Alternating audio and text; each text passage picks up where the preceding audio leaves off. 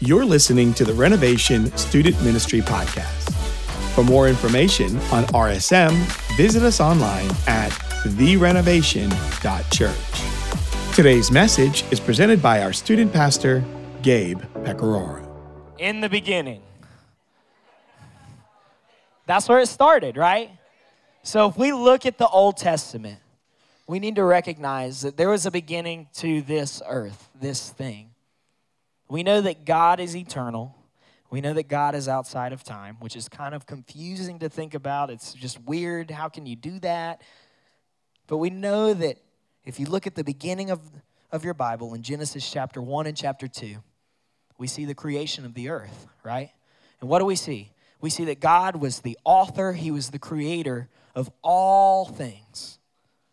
And we see that God's Spirit was hovering over the waters. And, and we'll talk about this a little bit tomorrow night, but we also see that Jesus was present in all of this too. So from the beginning, we know that God was creator and that there was a trinity of Father, Son, and Holy Spirit, right? And as we continue to read through the creation story in Genesis chapter 1 and, and in chapter 2, we see that in Genesis 1:27, we know that we were created, the human race, in the image of God. And in Genesis chapter 2, it talks about how we were created. We were created when God took dust and breathed into the dust and then we were made. A pretty incredible feat, if you ask me, right? Only God can do that.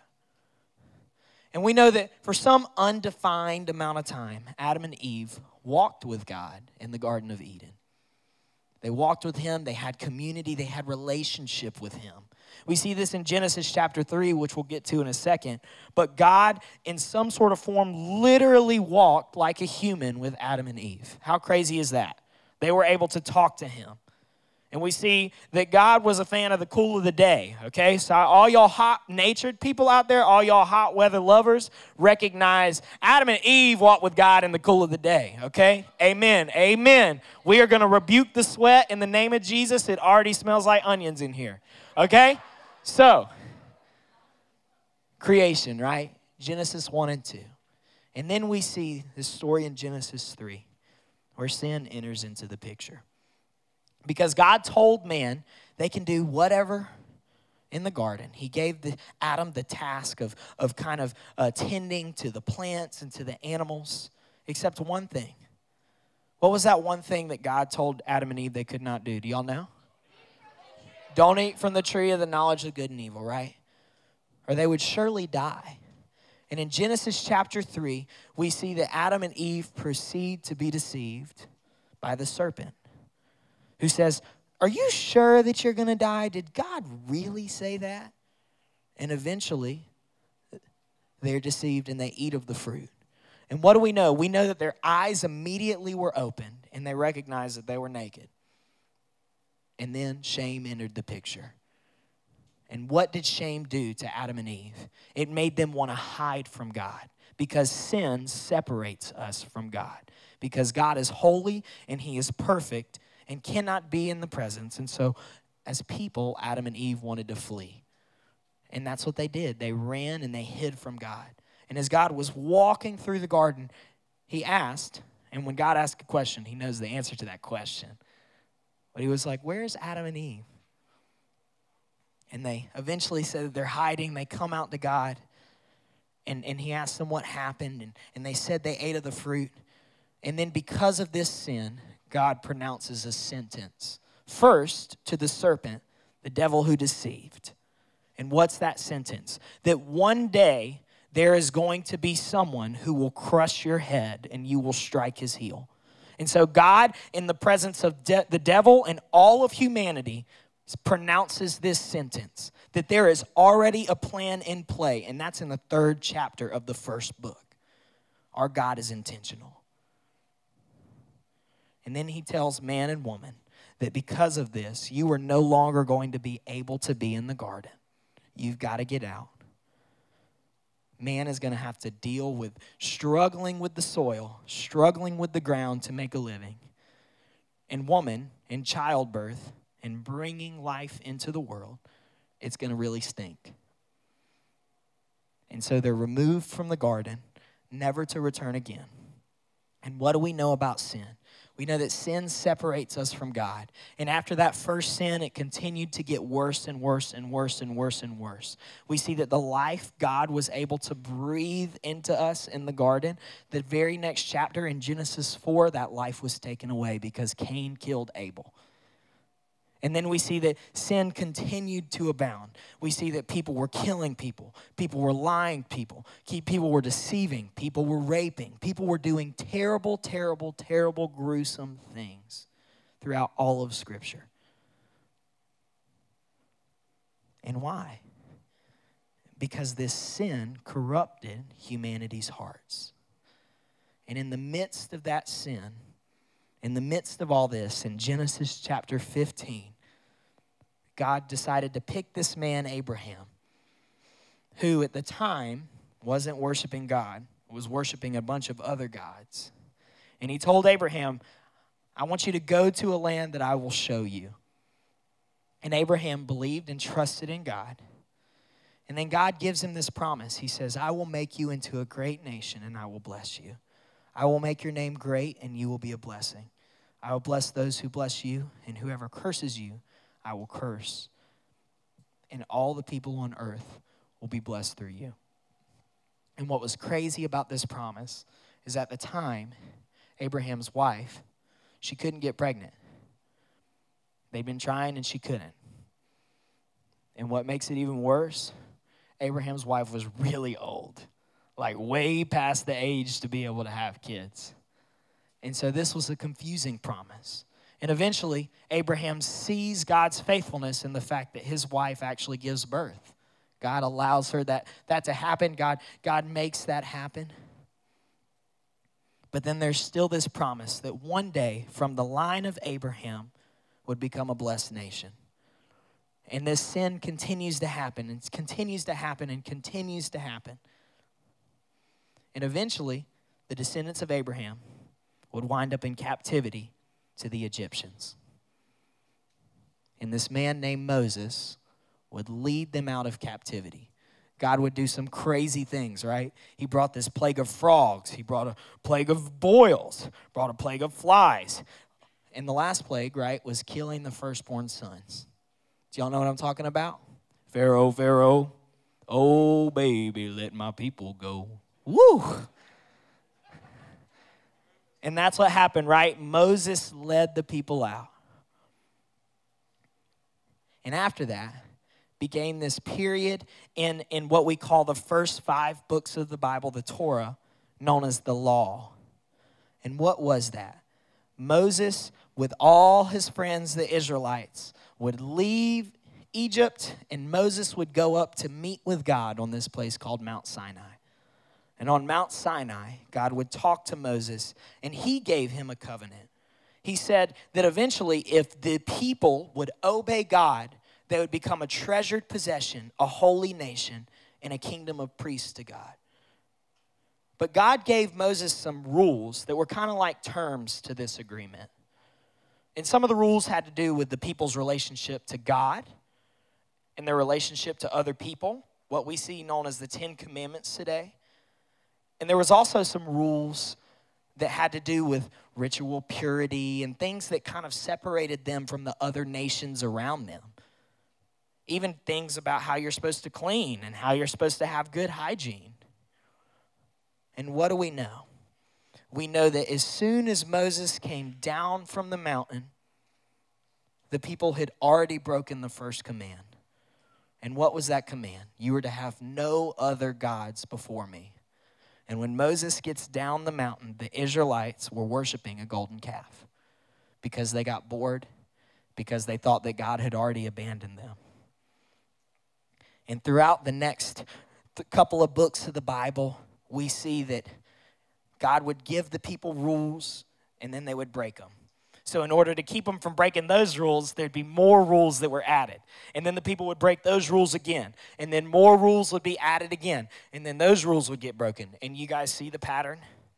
So, one day equals 613 laws.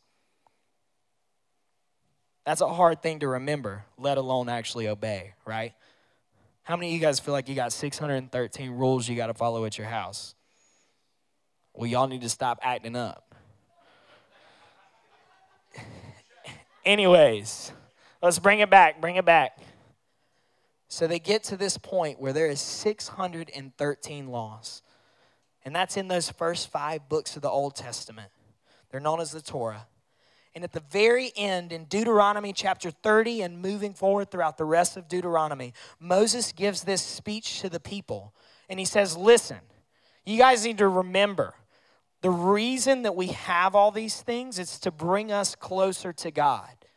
But this is what I know because God actually told me this that you as a people are going to continue to rebel against God. You're going to continue to choose to follow and serve anything but God. It's just going to continue to happen. Why? Because your hearts are hard. You see, this is not an obedience issue, this is a heart issue. This is not behavior modification. This is a deep inner working that needs to happen in you. And Moses tells the people this in Deuteronomy chapter 30. And then throughout the, the next few books of the Old Testament, it's this period known as the Judges and the Kings. And what do we see throughout the Judges and the Kings? We see stories of how the Israelite people continued to neglect the rules that they were given. And then they would realize that they messed up, and so they would ask for forgiveness. They would come back to God, and God would forgive them and then they would feel like they're doing good. They would feel like they're doing good. Remember when Jeffrey spoke a couple of weeks ago and he's like, sometimes, you know, you'll pray to God for something. God, help me to do a good job on this test. Or, or God, help me to whatever, whatever. And then it happens, and then you're like, man, I killed that. As soon as the thing starts going good, we neglect the fact that maybe it was God who gave us the ability to do it and put it on ourselves. And so that's what happens with the Israelite people. They keep screwing up, they keep messing up and then they ask God for forgiveness. God forgives them, God blesses them, and then all of a sudden it's all on them. Back and forth and back and forth. And then come the prophets. And what do we know about the prophets? We know there's 15 books of the prophets. There's three major, there's 12 minors, and they're all kind of happening in this kings and judges period. And we know that prophets were people who delivered God's message to others. So they spoke on behalf of God. And the way that a prophet would be proved to be a prophet would be if their word actually became true, right? If somebody says, Y'all ever seen Chicken Little? Please say you've seen Chicken Little. What, is, is Chicken Little a good prophet? No. Why? Because he comes, he runs around saying, The sky is falling, the sky is falling, and the sky's not falling, right? That's how a prophet's worth was proven. If they say, hey, 10 years from now, something's going to happen, they would be a good prophet if 10 years from now something happened. Does that make sense? And so these prophets lived in the period of the kings and the judges, and they spoke on behalf of, the, of God to the people. And I'm going to talk about three tonight Ezekiel, Jeremiah, and Isaiah. We'll start with Ezekiel. And Ezekiel was commissioned, he was said he was a prophet when he was 30 years old, and he was called by God to call out the sins of Israel through his words and through actions.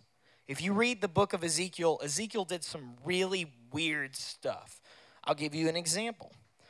For periods of one year, Ezekiel would tie himself up, lay on his side, and you got to eat food, right? Ezekiel had to eat food cooked over poop.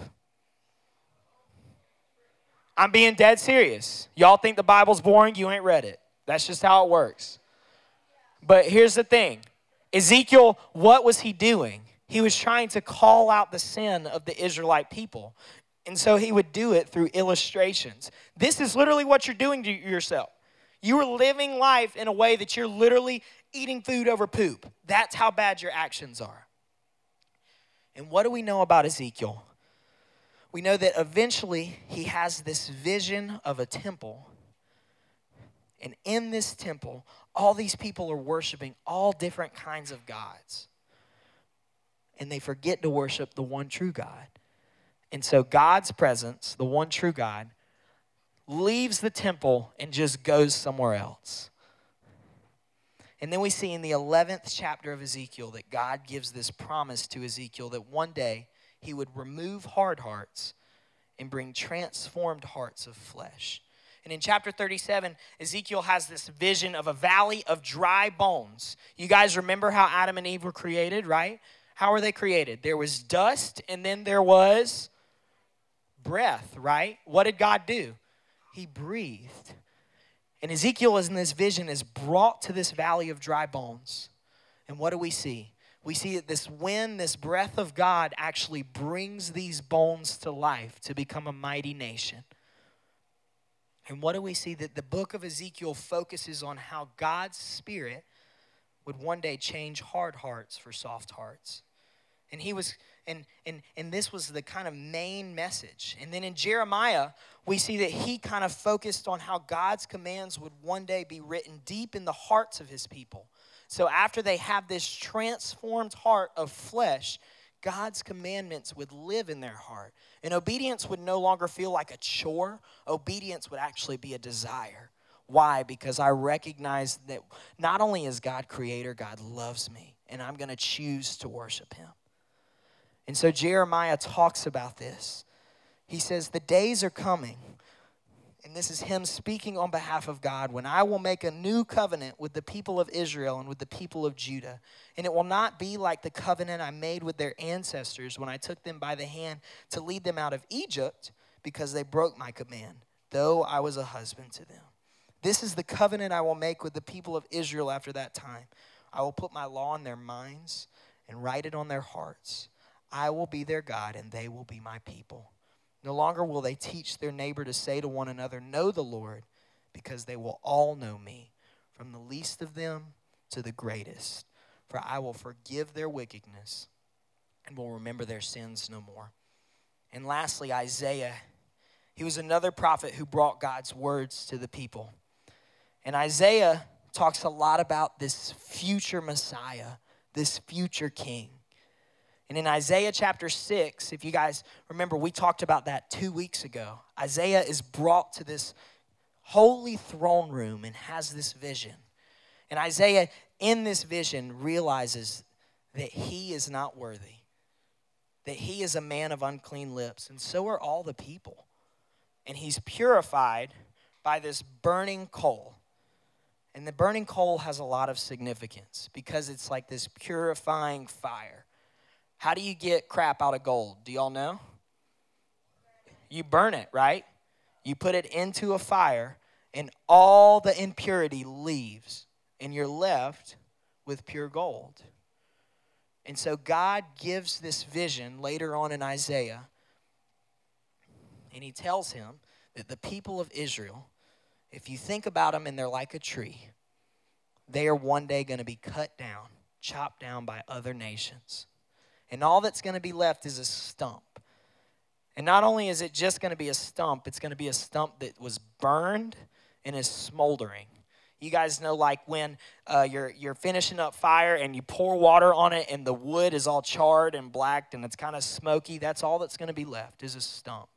And out of that stump is going to come this little shoot, this little branch, and it's called a righteous branch.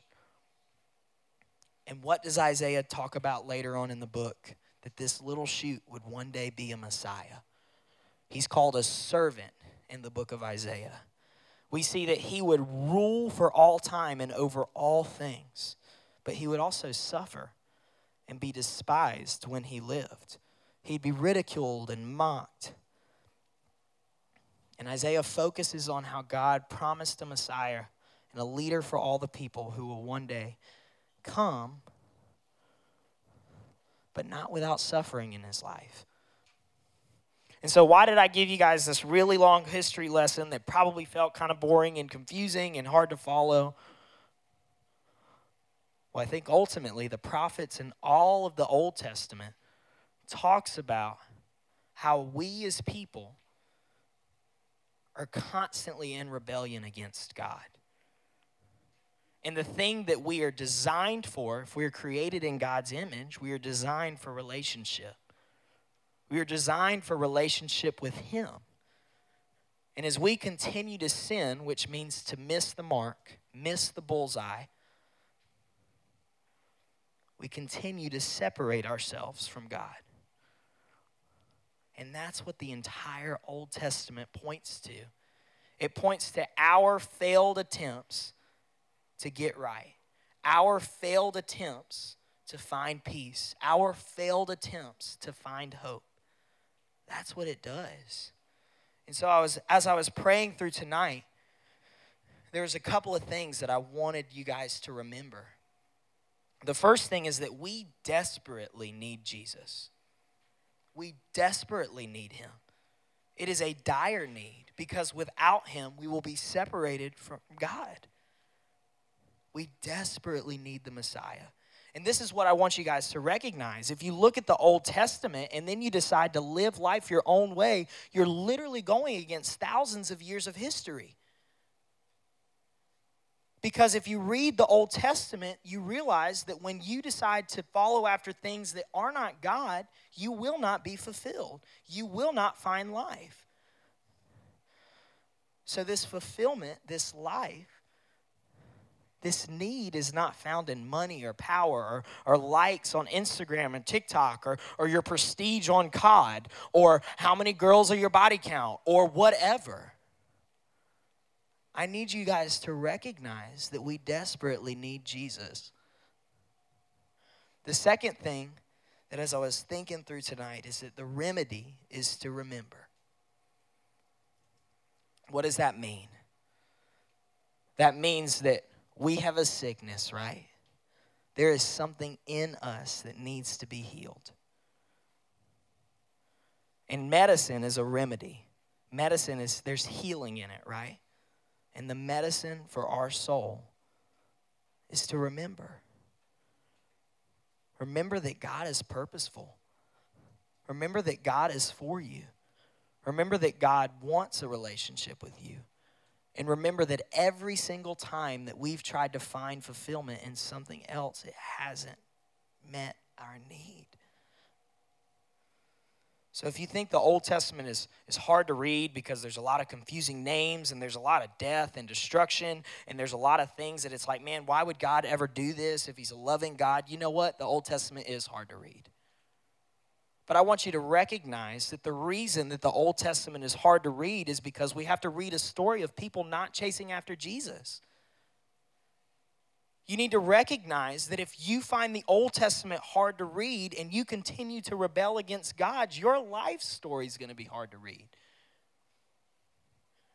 Why? Because if you're seeking fulfillment, if you're seeking peace, if you're seeking love towards other people, it's only found in Jesus. Again, we desperately need him. And the Old Testament shows us in the midst of all this, there was a plan. Genesis 3, God said, One day somebody's coming. All the prophets, one day somebody's coming. Look, look ahead. Look ahead.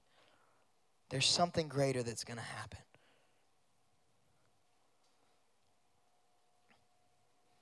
That's what the Old Testament is about. And this is what I want to do.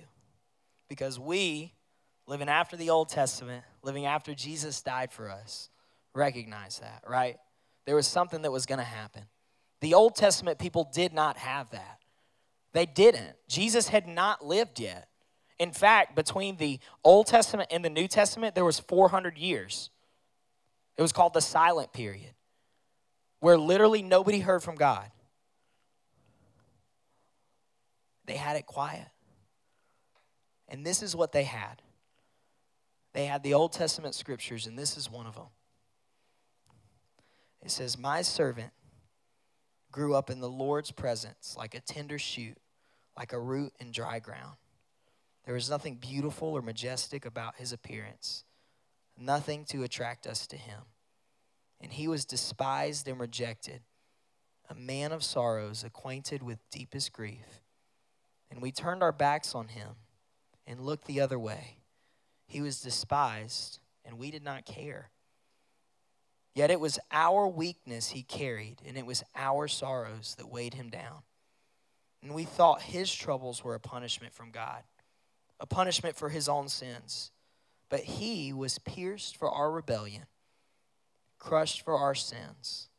He was beaten so we could be whole. He was whipped so we could be healed. All of us, like sheep, have strayed away. We have left God's paths to follow our own. Yet the Lord laid on him the sins of us all. He was oppressed and treated harshly, yet he never said a word. He was led like a lamb to the slaughter, and as a sheep is silent before the shearers, he did not open his mouth. Unjustly condemned, he was led away. No one cared that he died without descendants, that his life was cut short in midstream. But he was struck down for the rebellion of my people. He had done no wrong and had never deceived anyone, but he was buried like a criminal and he was put in a rich man's grave. But it was the Lord's good plan to crush him and cause him grief. Yet when his life is made an offering for sin, he will have many descendants. He will enjoy a long life, and the Lord's good plan will prosper in his hands. When he sees all that is accomplished by his anguish, he will be satisfied. Because of his experience, my righteous servant would make it possible for many to be counted righteous, for he will bear all their sins. I will give him the honors of a victorious soldier because he exposed himself to death. He was counted among the rebels. He bore the sins of many and interceded for the rebels. And who was that about? That was about Jesus. Yet the people of the Old Testament didn't know. They had to sit with that. They had to sit realizing that without Jesus, without a Messiah, without a Savior, we are condemned. We cannot have it all together. And I know this is a really kind of gloomy way to start the weekend. But I want you guys to realize that without Jesus, we don't have it together. Without Jesus, we are separated from God. Without Jesus, we cannot have life abundantly here and life everlasting tomorrow. And my prayer for this weekend has been that as students, we would be able to leave this retreat center actually desperately seeking Jesus. Because I think life as people who uh, can live past the New Testament, who know that Jesus already died for us, can be really casually following Jesus. We can lean on him as a spare tire. We can lean on him as someone who can, we can throw the Hail Mary prayers up to him. We can, uh, just when things are going awful, we can seek him. And then for the rest of our life, we just don't worry about it. And I'm sorry, but that's not God's best for your life. And my prayer for you guys, my prayer for myself, is that we would recognize that the Bible is clear that we are in dire need of Jesus. And we're not just in dire need of Jesus when things are really bad. We are in dire need of Jesus for our day to day decisions. We are in dire need of Jesus when we need the, the confidence and we need the boldness to go sit next to somebody who's by themselves at the lunch table. We are in dire need of Jesus when we recognize that we are constantly fearful of living up to expectations. We are in dire need of Jesus when we realize, hey, there is a sin issue in my life and I cannot hide it anymore. I want you guys to recognize that life with Jesus is what we need. And so that's the goal of this weekend. Let's get rid of all the distractions. Let's put phones in a little bag and keep them away from us. And let's give intentional time to seek Jesus. Because when we seek him, we will find him. that's the goal for this weekend. And that's why we're starting in the Old Testament. Because if you don't realize your need for Jesus, you're not going to seek Jesus.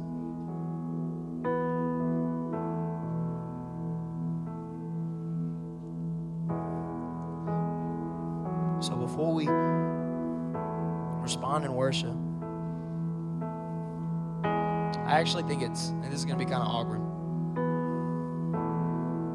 I think we do a really, really, really bad job as people of repenting. What does that mean? We do a terrible job of recognizing that there's something wrong in our life, actually, like naming that thing, and then turning from that thing. That's what repentance means. Repentance, to repent, is to be walking this direction and then to turn and start walking that direction. Does that make sense? So, this is what I want us to do.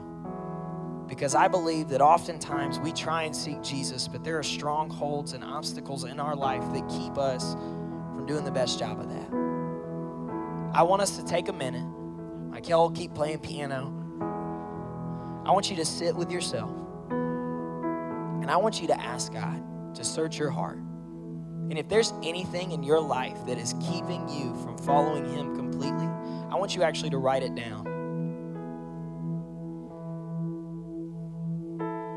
And then I want you to ask God, or I want you to ask God to give you boldness to confess to others. Ask God to remind you of His forgiveness and heart towards you. And then to ask God for wisdom on how do I change this thing. And then we're going to continue to respond in worship. But let's take a minute to do that first.